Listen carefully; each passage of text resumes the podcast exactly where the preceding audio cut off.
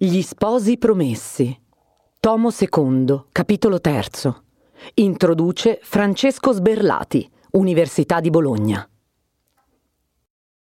Il secondo tomo degli sposi promessi può a ben diritto considerarsi un romanzo dentro il romanzo, la cui protagonista è Geltrude. Il terzo capitolo ci racconta i due giorni che cambiarono in modo irrevocabile l'esistenza di Geltrude. A causa di quei due monosillabi, una interiezione seguita da una preposizione affermativa, pronunciati incautamente. Quattro lettere dell'alfabeto, di cui una muta, ma collocate in un momento cruciale della spirale psicologica di cui il padre si serve per debellare una volontà reticente. Non sorprende dunque che il marchese Matteo continui nella sua operazione di convincere Geltrude rinforzando il ritmo delle allusioni ai rischi della vita secolare, spiegando alla figlia che si tratta di una condizione profana e mondana, niente affatto in sintonia con l'elevata sfera etica dell'illustre famiglia cui essa ha l'onore di appartenere. Nello scandire le sue ragioni in un ritmo fluente e tale da assecondare la dimensione di letizia e di serenità che la scelta monastica assicura, il marchese contrassegna il suo monologo con una ricercata mescolanza di forme auliche e voci realistiche, nel tentativo di accrescere nell'intimorita Geltrude il suo sentimento vitale, per poi piegarlo alle sue mire, in base a quelle psicologiche strategie a cui l'autore ha fatto cenno non a caso, all'inizio del capitolo. Per spiegare l'illustre progenie letteraria del sepolcro claustrale cui Geltrude è destinata, i commentatori hanno opportunamente evocato certe arguzie narrative di Diderot. Il saio di Richard, in Jacques le Fataliste e naturalmente quel capolavoro polemico contro la monacazione forzata che è la religieuse. Ebbene, nella storia di Geltrude la progressiva vanificazione delle sue resistenze si correla con il trauma della pubertà interrotta giacché nella sua mancanza di vocazione monastica rifluisce il vissuto pregresso dell'infanzia, manipolata con astuta lungimiranza e implicita coercizione. Per Geltrude l'età dell'innocenza è stata l'età del raggiro un lento ma costante progredire di interventi pedagogici finalizzati a impedire il manifestarsi delle pulsioni naturali e a rimuovere ogni spazio emotivo correlabile alla simbologia del fiore che sboccia, pronto a concedersi alle suadenti fragranze che gli alitano intorno. La peregrina scelta lessicale di Manzoni quel verbo asolare, recuperato di peso dal vocabolario della Crusca, sancisce, con l'estensione del suo campo metaforico, lo sdegno della natura di sottomettersi alla tirannide dell'empio moralismo. Il padre despota teme l'adolescenza di Geltrude e per conseguire i suoi vili fini pur con le armi affilate di una retorica desunta dall'oratoria barocca, intimamente sollecita il drammatico disagio in cui Geltrude vive. Ricevuta la letterina della figlia rinchiusa per castigo, il padre, sbollita la collera, compiaciuto se ne serve per dare attuazione ai propri propositi e manipolare così la fiducia di Geltrude. La seconda lettera di mano di Geltrude, ricopiata dal foglio vergato dal segretario, scritto alla buona, senza inutili concettismi, sigla l'autodistruzione.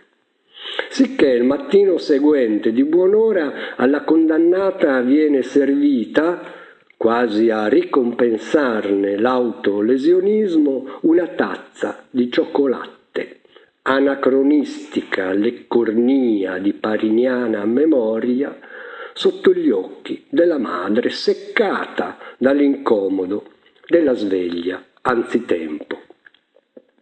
La stessa signora marchesa, madre di Geltrude, non nascose mai il desiderio che la figlia si facesse monaca di sua volontà, preferendo il celibato al matrimonio, come farebbe qualsivoglia madre consapevole di aver messo al mondo una fanciulla talmente poco avvenente che nessuno l'avrebbe chiesta per moglie. Gobba, deforme e storpiata, appare alla madre la figliola. La scelta aggettivale di Manzoni, quella scrignuta, suggella lo squallore dell'asprezza materna. Quel termine che nel lessico veterinario si usa per indicare il dorso gibboso di cammelli e cavalli concorre a ribadire l'atroce indifferenza della marchesa nel momento in cui occorre tirare le somme e far fruttare quel lungo tirocinio educativo condotto con caparbia insistenza sin dalla prima età della pargola. La pecora smarrita ha finalmente promesso di prendere il velo, asserisce il marchese al cospetto della moglie e del figlio. Mentre i familiari applaudono, Geltrude piange e sono fraintese per lacrime di consolazione quelle che le scendono copiose a rigare le gote.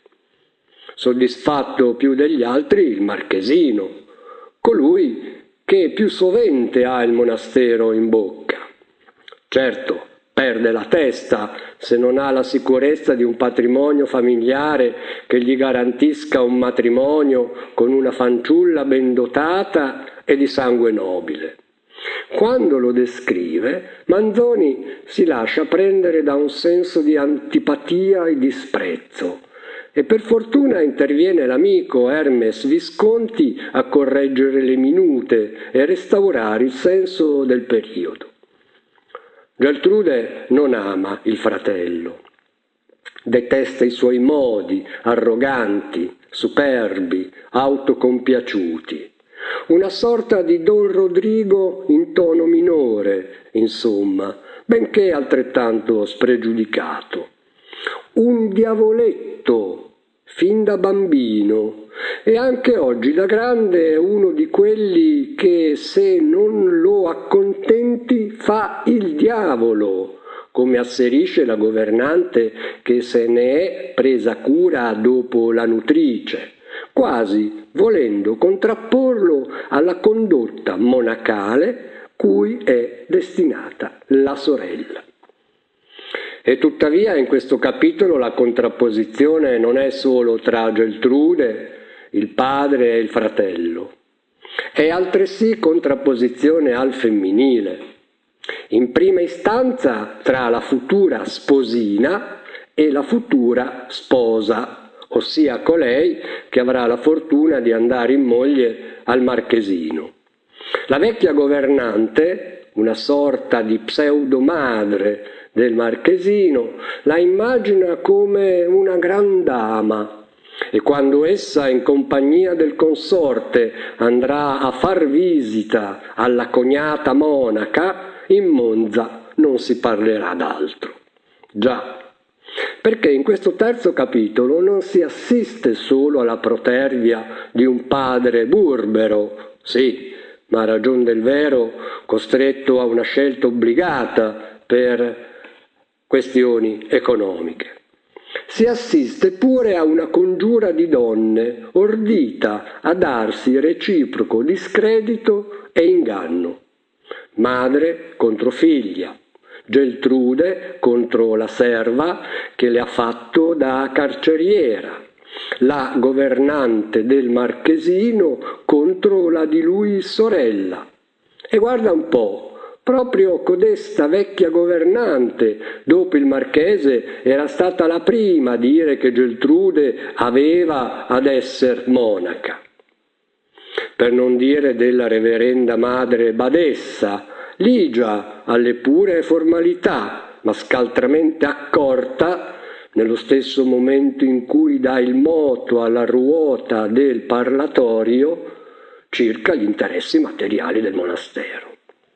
Così, mentre si celebra la farsa di Geltrude innanzi alla badessa, si assiste pure alla sua commiserazione da parte delle future compagne, già per esperienza smaliziate. Ah, c'è cascata la sciocchina! Ecco un'altra che si è lasciata convincere, anzi gabbare. Geltrude mica è stupida. L'avversione al chiostro le appare ora in tutta la sua evidenza. Ma è troppo tardi ormai. La stessa vita così provvisoria e l'attrito del potere paterno non le lasciano scelta entro la situazione del nuovo disinganno, sostenuta da un controllo e da un dominio che rivelano alla donzella in fiore l'inevitabilità del fato, il pendio della sventura. Legge Arianna Scommegna. Va dei momenti in cui l'animo massimamente dei giovani è o crede di essere talmente disposto ad ogni più bella e più perfetta cosa che la più picciola spinta basta rivolgerlo a ciò che abbia un'apparenza di bene, di sacrificio, di perfezione. Come un fiore appena sbucciato che riposa mollemente sul suo fragile stelo, pronto a concedere le sue fragranze all'aura più leggera che gli asoli punto d'attorno. L'animo vorrebbe perpetuare questi momenti e diffidando della sua costanza corre con alacrità a formar disegni irrevocabili. Felice se la tarda riflessione non gli rivela col tempo che ciò che gli era sembrato una ferma e pura volontà non era altro che una illusione della fantasia.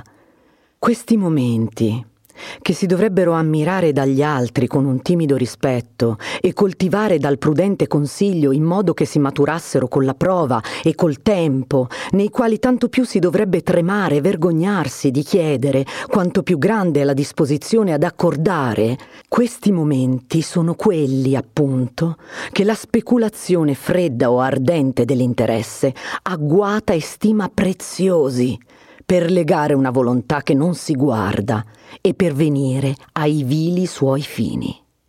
Il marchese Matteo il quale, passato il primo caldo dell'ira, era tosto corso a fantasticare nella sua mente se da quel disordine avesse potuto cavar qualche profitto per vincere la risoluzione di Geltrude, e che non era mai ristato da ruminarvi sopra da poi, s'accorse a leggere di quella lettera che la figlia gli dava essa stessa l'occasione desiderata e stabilì tosto di battere il ferro mentre che egli era caldo. Mandò quindi a dire a Geltrude che ella dovesse venire nella sua stanza, ove egli si trovava solo. Geltrude vandò di corsa, che innanzi o indietro e il passo della paura giunse senza alzar gli occhi dinanzi al marchese, si gettò ai suoi piedi ed ebbe appena il fiato per dire perdono. Il marchese, con una voce poco atta a rincorare, le rispose che il perdono non bastava desiderarlo, che questo lo sa fare chiunque è colto in fallo e teme il castigo, che bisogna insomma meritarlo. Geltrude, intanto più turbata ed atterrita in quanto ella era venuta con la speranza di tosto ottenerlo, chiese che dovesse fare per rendersene degna e si disse pronta a tutto. Il marchese non rispose direttamente, ma cominciò a parlare lungamente del fallo di Geltrude e del torto che ella s'era posta in pericolo di fare alla famiglia. Questo discorso era al cuore di Geltrude come lo scorrere di una mano ruvida su una piaga. Aggiunse che quando mai egli avesse avuto alcun pensiero di collocare la sua figlia nel secolo, questo fatto sarebbe stato un ostacolo invincibile, perché egli avrebbe creduto suo dovere di rivelare la debolezza della sua figlia a chi l'avesse richiesta, non essendo tratto da cavalier d'onore il vender gatta in sacco. Finalmente, raddolcendo alquanto il tuono della voce e le parole, disse a Geltrude che questi erano falli da piangersi per tutta la vita e che ella doveva vedere in questo tristo accidente un avviso del cielo che le dava ad intendere che la vita del secolo era troppo piena di pericoli per lei e che non v'era asilo, riposo, sicurezza.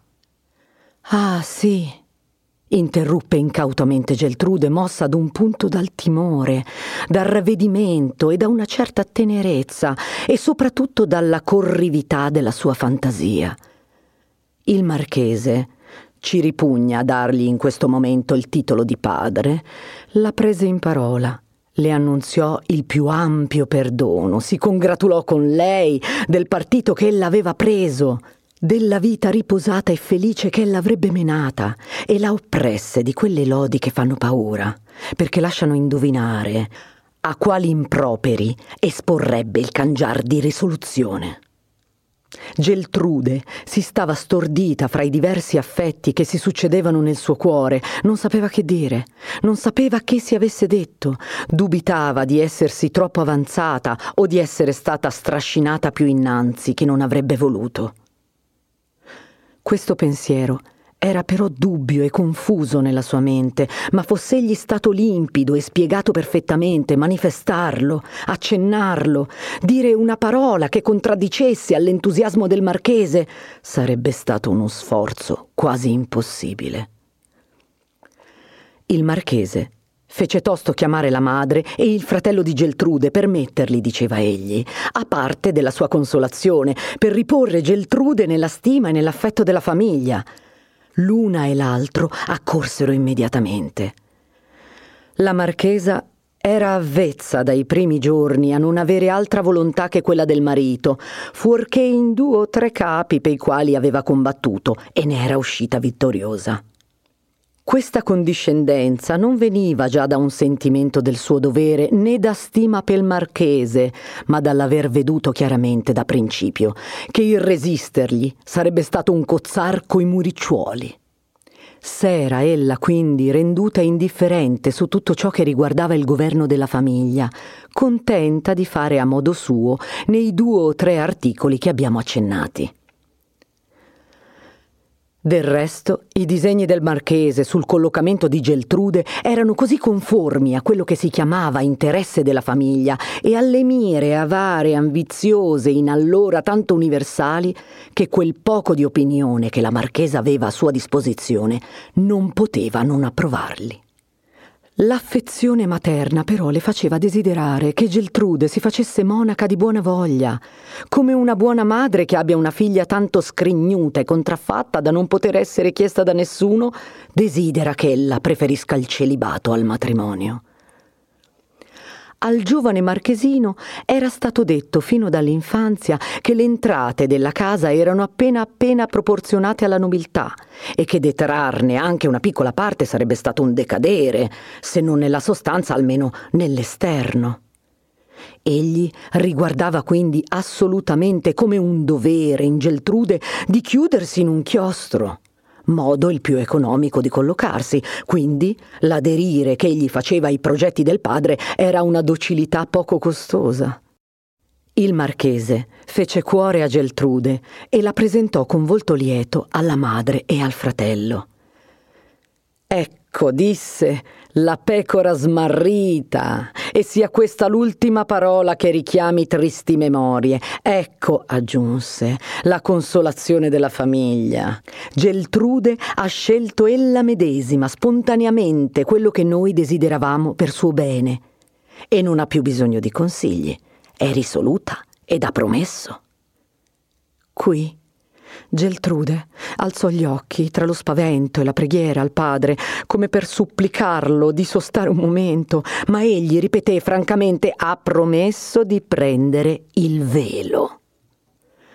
Le lodi e gli abbracciamenti furono senza fine e Geltrude riceveva le une e gli altri con lagrime che furono credute di consolazione. Il marchese Matteo si diffuse allora a magnificare le disposizioni che aveva già fatte di lunga mano per rendere lieta e splendida la sorte della sua figlia. Parlò delle distinzioni che essa avrebbe avute nel monastero e del desiderio che le madri avevano di possederla e di osservarla come la prima, la principessa donna del monastero dal momento in cui vi avrebbe riposto il piede. La madre e il fratello applaudivano. Geltrude era come posseduta da un sogno. Oh! si interruppe il marchese. Noi stiamo qui facendo chiacchiere e si dimentica il principale. Bisogna fare una domanda in forma al vicario delle monache, altrimenti non si conclude nulla. Detto questo, fece chiamare tosto il segretario. Questi giunse ritto ritto, intirizzato quanto poteva comportarne la fretta di obbedire al signor marchese, il quale tosto tosto diede ordine di stendere la supplica. Il segretario, rivolto a Geltrude, disse: Ah, Ah, per pigliar tempo e studiare un complimento di congratulazione, ma il marchese lo interruppe dicendo Presto, presto, scrivete alla buona, senza concetti, già conosciamo la vostra abilità. Il segretario scrisse e il foglio fu dato a Geltrude da ricopiare, la quale ricopiò e appose il suo nome come le comandò il marchese, il quale, preso il foglio e consegnatolo al segretario perché lo portasse addirittura cui era in diritto, comandò che si preparasse per Geltrude il suo appartamento ordinario, che si dicesse che ella era guarita dalla sua indisposizione era il pretesto preso per dar ragione della sua assenza continua e che tosto le si facessero apprestare abiti più sontuosi. Quindi, rivolto sorridendo a Geltrude, le chiese quando ella sarebbe stata disposta a fare una trottata a Monza per richiedere alla badessa di essere ricevuta. Anzi, riprese dopo aver pensato un momento, perché non vandiamo oggi stesso? Geltrude ha bisogno di pigliare aria e sarà ancor più contenta quando il primo passo sia fatto. Andiamo, andiamo, rispose la marchesa, la giornata è bellissima. Vado a dargli ordini, disse il marchesino e stava per partire, ma cominciò Geltrude e, e non poté continuare. Piano, piano, cervellino, ripigliò il marchese, rivolto al figlio. Forse Geltrude è stanca e vuole aspettare fino a domani. Volete voi che andiamo domani? domandò a Geltrude con uno sguardo che nello stesso tempo mostrava il sereno e minacciava il temporale. Domani rispose con debole voce Geltrude, alla quale non parve vero di avere qualche ora di rispitto e che nel proferire quella parola si sovvenne che finalmente quel passo non era l'ultimo, il decisivo, e che si poteva ancora darne uno indietro.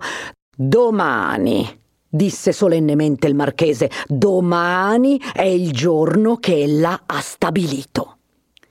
Il resto della giornata fu occupatissimo. Geltrude avrebbe voluto raccogliere i suoi pensieri, riposarsi da tante commozioni, rendersi conto di quello che aveva fatto, di quello che era da farsi, sapere distintamente che cosa voleva, trovare il modo di rallentare un po' quella macchina che appena mossa andava con tanta celerità, per vedere almeno come ne era condotta e per arrestarla affatto se si fosse accorta che la conduceva ad un pentimento, ma non vi fu verso.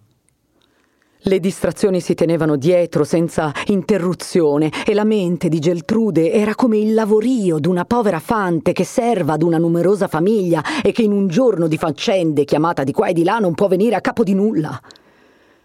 Mentre s'apparecchiava il quartiere che ella doveva abitare, ella fu condotta nella stanza stessa della marchesa per essere acconciata, adornata, vestita del suo più bell'abito.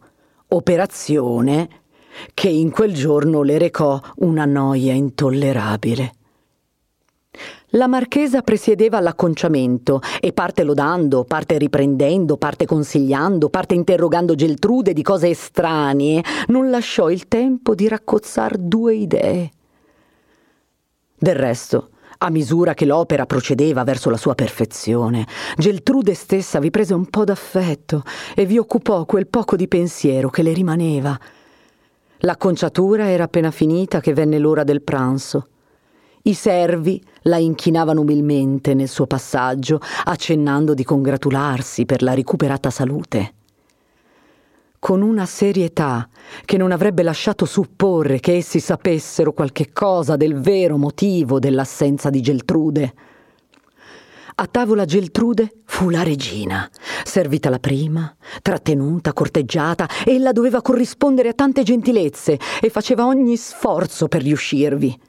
Il marchese aveva fatto avvertire alcuni parenti più prossimi del ristabilimento della figlia e della sua risoluzione. Le due liete nuove si sparsero e come la famiglia del marchese spandeva un lustro grande su tutta la parentela, comparvero dopo il pranzo visite di congratulazione. I complimenti erano per la sposina, così si chiamavano le giovani che erano per farsi monache, e la sposina doveva rispondere a quei complimenti ed ogni risposta era una conferma. S'avvedeva bene ella che ad ogni momento andava tessendo ella stessa una maglia di più alla sua rete. Ma oltre che ella non vedeva ben chiaro se quella era una rete, Fare altrimenti le pareva impossibile, poiché come mai in presenza del padre a chi si rallegrava di una risoluzione presa da lei ed annunziata da quello avrebbe ella potuto dare una risposta dubbiosa? Partite le visite, Geltrude entrò con la famiglia nel cocchio dal quale era stata esclusa per tanto tempo e si andò a fare la solenne trottata. Lo spettacolo, il rumore delle carrozze, dei passeggiatori, i discorsi incessanti del padre, della madre, del fratello, che per cortesia rivolgevano sempre la parola a Geltrude, si contendevano la tensione della sua mente e i pensieri sulla sua situazione vi apparivano istantaneamente come lampi in un povero cielo.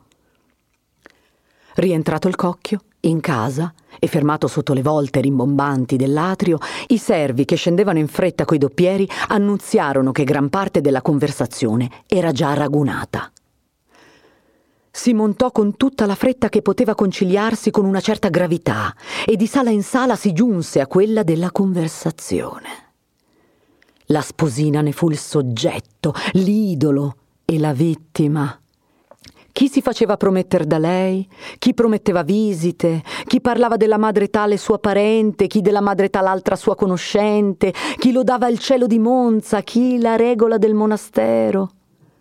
Se alcuno non potendo avvicinarsi a Geltrude assediata da altri o trovandosi distratto a ciarlare in un crocchio non le aveva detto nulla, si sentiva tutto a un tratto preso come da un rimorso Temeva di averle fatta un'offesa e studiava il momento di farle il suo complimento. Finalmente la brigata si sciolse. Tutti partirono senza rimorso e Geltrude, stordita, intronata, si rimase sola con la famiglia, dalla quale ebbe altri complimenti sui complimenti che aveva ricevuti.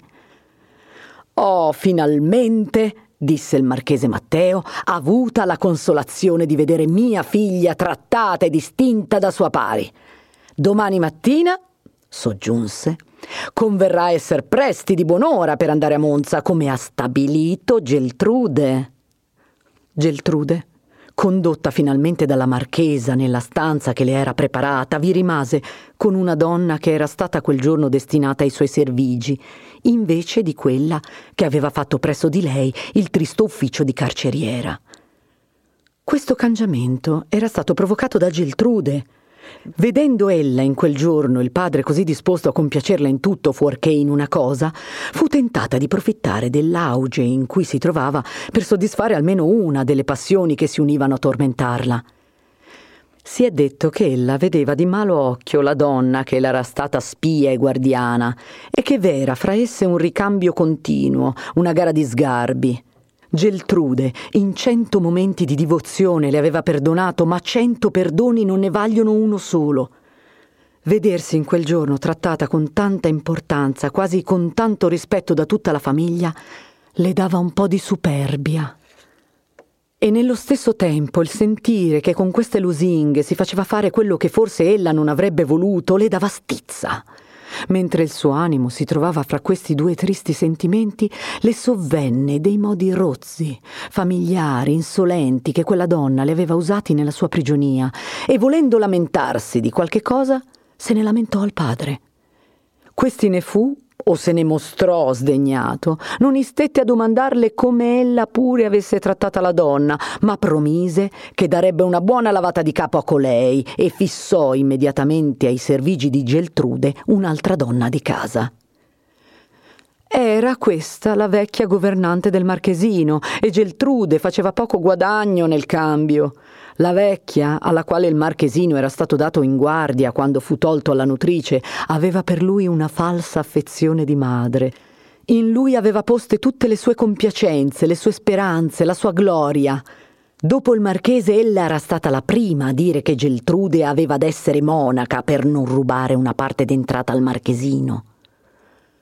Quel giorno Ella era e si mostrava tanto soddisfatta che aveva ricevute le congratulazioni dei suoi conservi, tra i quali era un personaggio di importanza, e parlava con molta bontà della signorina che aveva conosciuto il suo dovere. Geltrude, a compimento di quella giornata, dovette sentire le lodi e i consigli della vecchia che spogliandola e ponendola a letto, le fece la storia di sue zie, di sue prozie, le quali s'eran fatte monache per non intaccare il patrimonio della casa e che se ne erano trovate ben contente perché i monasteri dove s'erano chiuse avevano saputo tener conto dell'onore che arrecava loro l'avere dame di quella casa. Le raccontò che si era ricorso ad esse per protezione e che esse dal loro parlatorio avevano ottenuto ciò che era stato invano domandato dalle prime dame nella loro gran sala di ricevimento. Parlò degli affari d'onore imbrogliatissimi che esse avevano conciliati, delle visite di grandi personaggi forestieri che avevano ricevute, di che tutta la città aveva parlato.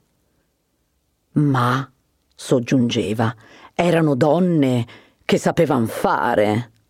E qui intrometteva qualche consiglio sulla condotta da tenersi a Monza. Prediceva gli onori che Geltrude avrebbe pur ricevuti, le distinzioni, le visite. Verrebbe poi il signor Marchesino con la sua sposa, la quale doveva essere certo una gran dama, e allora non solo il monastero, ma tutto il borgo sarebbe in movimento. Geltrude ascoltava con una noia mista di qualche curiosità, poiché si trattava probabilmente del suo avvenire. E benché stanca e stordita non diceva finitela, per quella stessa curiosità che impedisce uno di lasciare a mezzo una storia mal pensata e male scritta. La vecchia aveva parlato mentre spogliava Geltrude, quando Geltrude era già coricata. Parlava ancora che Geltrude dormiva. Le cure, di rado, tolgono il sonno alla giovinezza.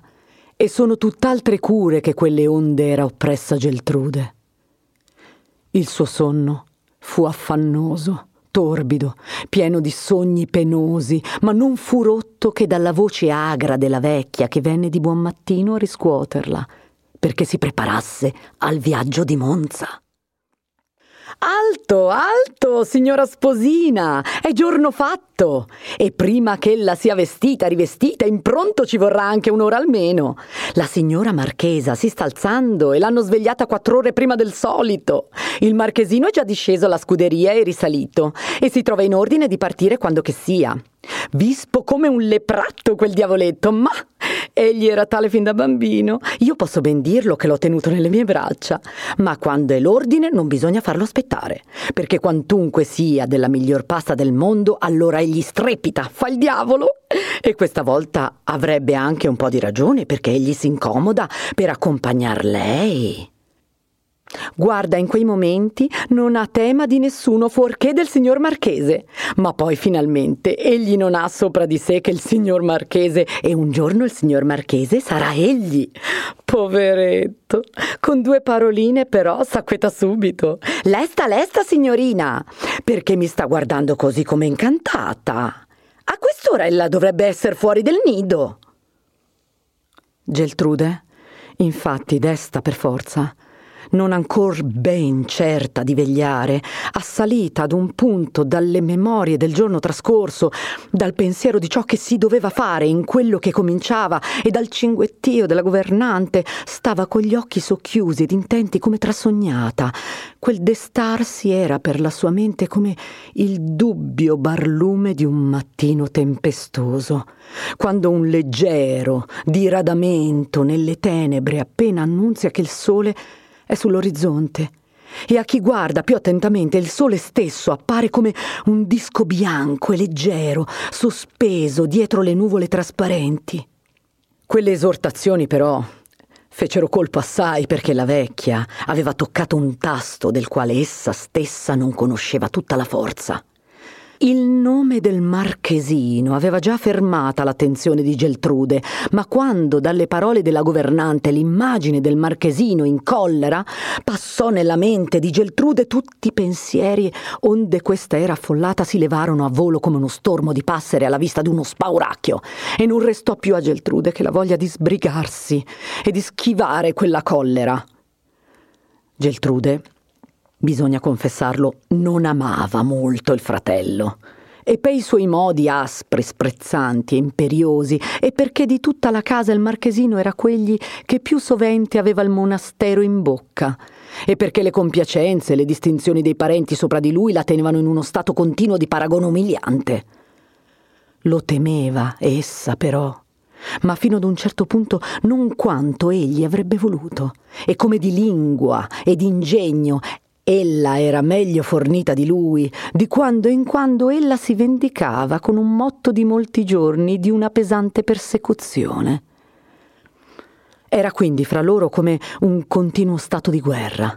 Ma quando dopo la sua prigionia Geltrude comparve davanti al fratello carica d'un fallo e d'un perdono, alzando timidamente gli occhi sulla faccia del fratello, vi scorse una superiorità dalla quale non ebbe pure il pensiero di potersi ribellare mai, si sentì soggiogata per sempre.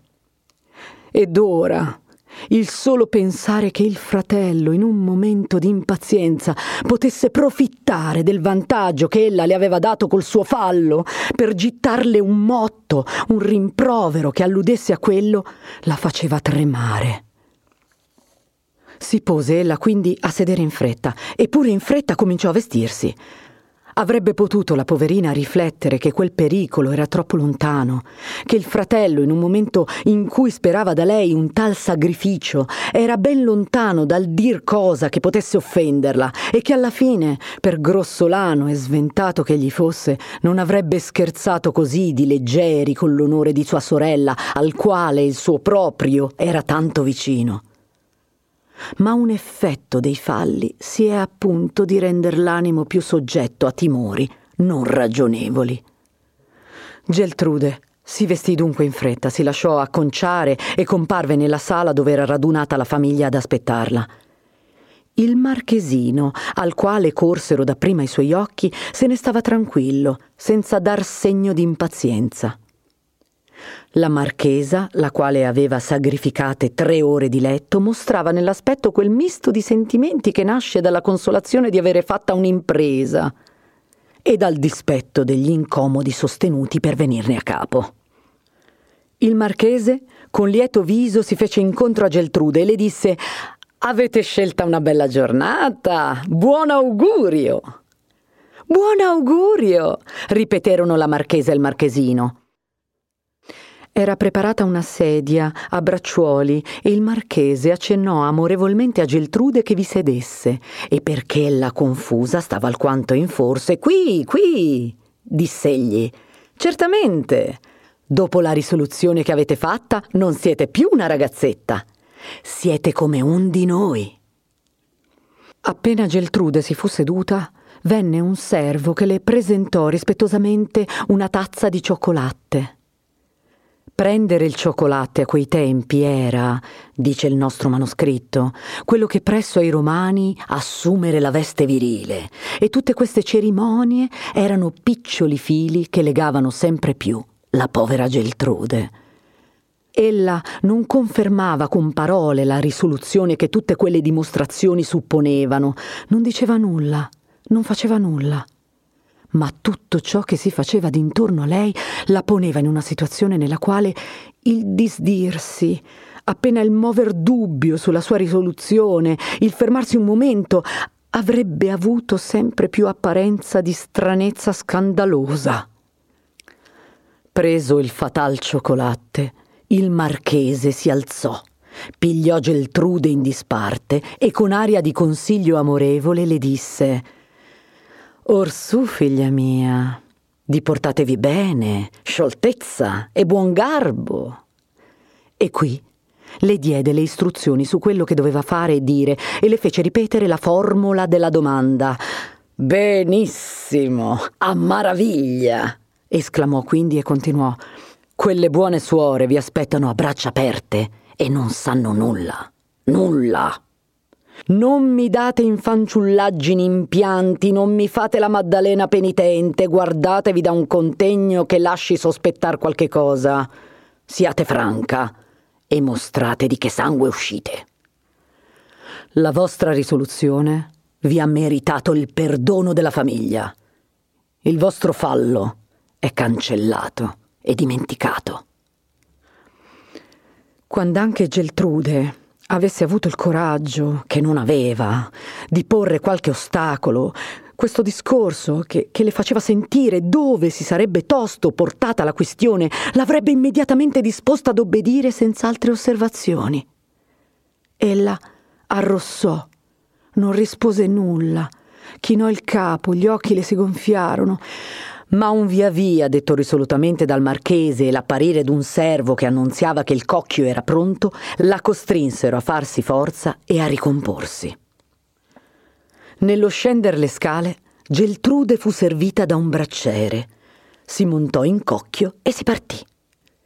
Gli impicci, le noie e i pericoli del mondo e la vita beata del chiostro, principalmente per le giovani di sangue nobilissimo, furono il tema del discorso durante il tragitto. All'entrare nel borgo, al vedere la porta del chiostro, Geltrude si sentì stringere il cuore, ma gli occhi della famiglia erano sopra di lei. Quando il cocchio si fermò, Geltrude, guardando alla porta, la vide già piena di curiosi. E lo studio di non far nulla di sconvenevole la occupava tanto che ella scese e s'avviò quasi senz'altro pensiero. Attraversando il cortile si vide la porta del chiostro aperta e tutta occupata dalle monache in prima fila alcune anziane con la badessa nel mezzo. Dietro le altre alla rinfusa, quelle che erano immediatamente dopo le prime cacciavano il volto tra l'una e l'altra, altre dietro ritte sulla punta dei piedi e per non tacer nulla le converse in ultimo sollevate sopra sgabelletti. Si vedevano pure qua e là luccicare più basso qualche paia d'occhi avidissimi, come dal buco della chiave, ed apparire qua e là un po' di volto mezzo ascoso. Erano le più destre e le più animose delle educande, che serpendo tra una monaca e l'altra s'eran trovate un cantuccio per vedere anch'esse qualche cosa, il che era in verità troppo giusto.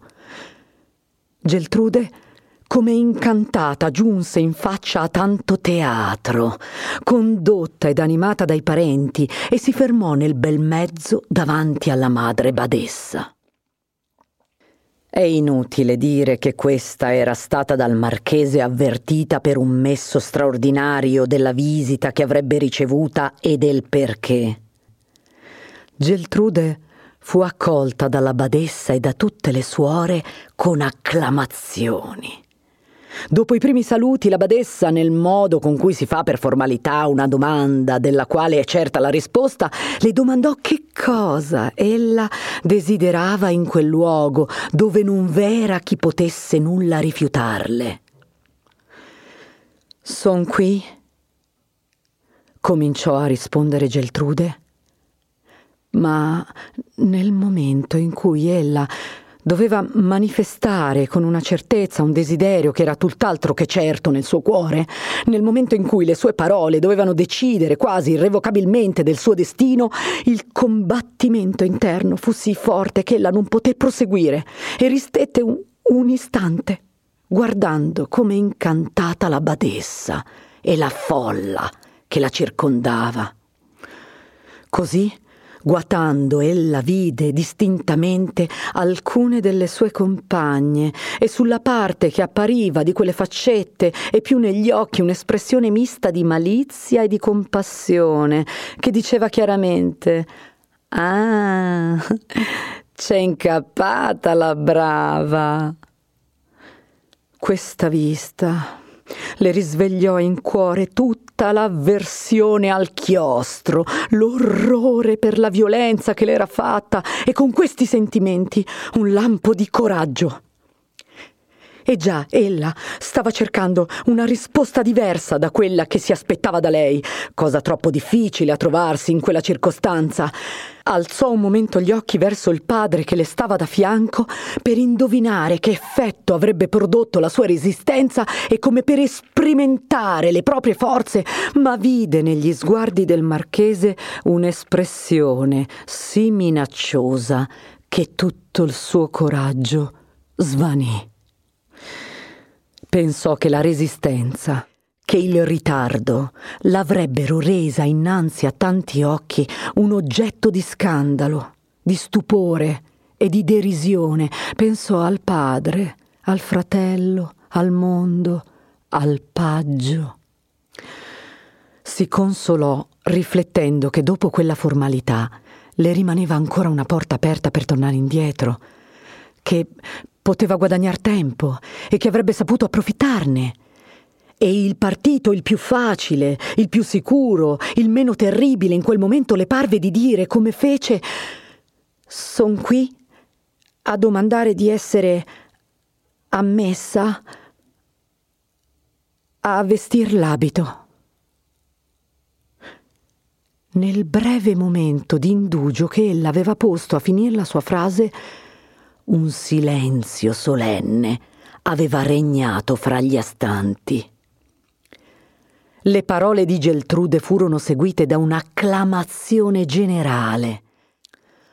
Chetato il tumulto, la badessa, tutta sorridente, porse a memoria questa risposta che le era stata data in iscritto da un bell'ingegno di Monza, uomo dotto che aveva letti i celebri romanzi del Pasta.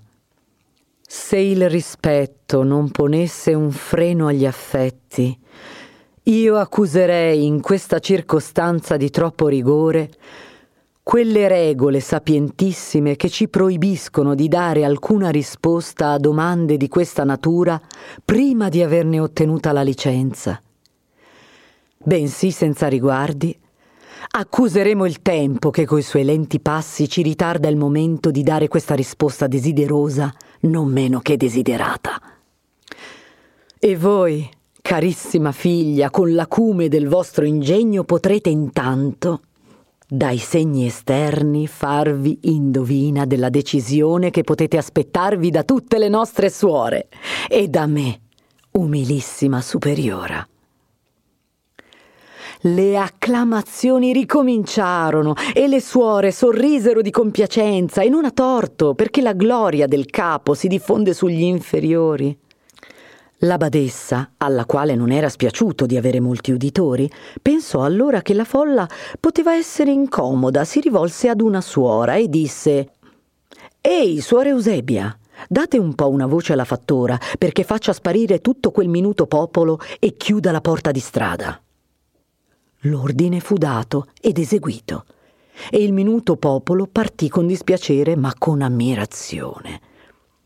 Geltrude passava intanto dalle braccia della badessa a quelle d'una e d'un'altra suora, e ognuna le faceva un complimento, il quale aveva in tutte a un di presso lo stesso senso. L'avevam sempre detto che sareste nostra. Passato quel primo impeto, la badessa pregò Geltrude e la famiglia di passare nel parlatorio. A questa preghiera le converse scesero dagli sgabelli, la folla si diradò e la badessa con alcune delle anziane si avviò al parlatorio per l'interno del chiostro, mentre la famiglia milanese vi andava pel di fuori. Va due modi di scendere il pendio della sventura. L'uno è di capitombolare ad un tratto nel precipizio, l'altro d'andarvi come saltelloni in più riprese. In questo secondo caso ogni fermata è una specie di riposo e l'intervallo che passa tra una caduta e l'altra è talvolta tutto occupato dalla speranza. Geltrude sentì un certo sollievo di essere uscita di quella stretta, comunque ne fosse uscita, e corse tosto col pensiero a proporsi di volere, prima di fare un altro passo, meditar ben bene se le conveniva o no di progredire e di non lasciarsi cogliere così alla sprovveduta. Con questo pensiero ella fu condotta nel parlatorio. Qui, rinnovati i complimenti, la badessa pregò gli ospiti di aggradire alcune cosucce che ella faceva porre nella ruota da una conversa, la quale dette il moto alla ruota e ne rivolse la bocca verso il parlatorio esteriore.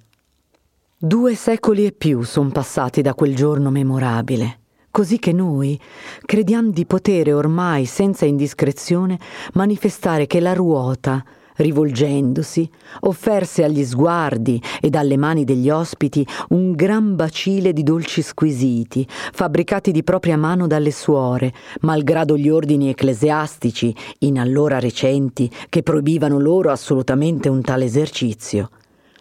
È da credersi che questi ordini non ottenessero un più grande effetto in progresso di tempo, giacché questa fabbricazione durò fino ai nostri giorni.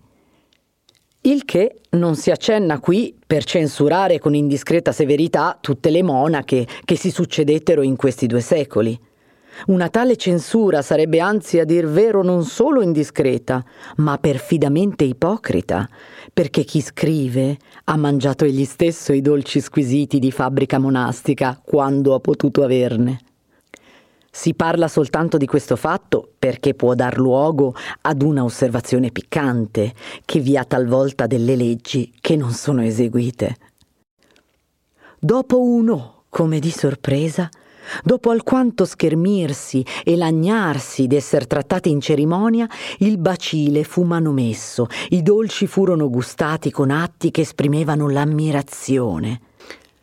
Somme lodi furono date con molto sentimento e rispinte con molta modestia mentre la marchesa e il marchesino si abbandonavano con alcune suore alle varie riflessioni che può far nascere un bacile di dolci, e Geltrude era costretta di rispondere come poteva ai complimenti che altre suore le facevano, la madre badessa chiamò in disparte il marchese ad un'altra grata. Signor marchese, per adempiere alle regole, per una pura formalità, devo dirle che ogni volta che una figlia domanda di essere ammessa, la superiora quale io sono indegnamente, tiene obbligo di avvertire i parenti che se mai essi forzassero la volontà della figlia, incorrerebbero nella scomunica. Mi scuserà? Benissimo, benissimo, reverenda madre, troppo giusto. Lodo la sua esattezza, ma già ella non può dubitare.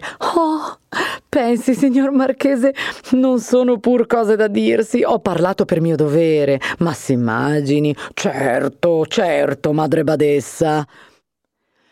Finito il qual breve dialogo, i due interlocutori si separarono in fretta, come se fosse incomodo ad entrambi il continuarlo, e andarono a mescersi ognuno alla sua brigata. Dopo alcuni altri complimenti, il marchese si accomiatò e Geltrude, con le tenere espressioni della badessa, con le istanze delle suore di venir presto, fu rimessa in cocchio più stordita, più incerta, più sopra pensiero di quello che fosse partita la mattina. Ma la badessa aveva ella qualche dubbio sulla libera elezione di Geltrude o prestava fede intera alle parole materiali che erano uscite dalla bocca di lei? Il manoscritto non ne dice nulla, si perde invece a raccontare lunghissimamente nei particolari noiosi che noi omettiamo intorno ad alcune brighe del monastero, ad alcune rivalità, ad alcuni impegni nei quali l'aver fra le suore una figlia di famiglia potentissima poteva essere un gran soccorso.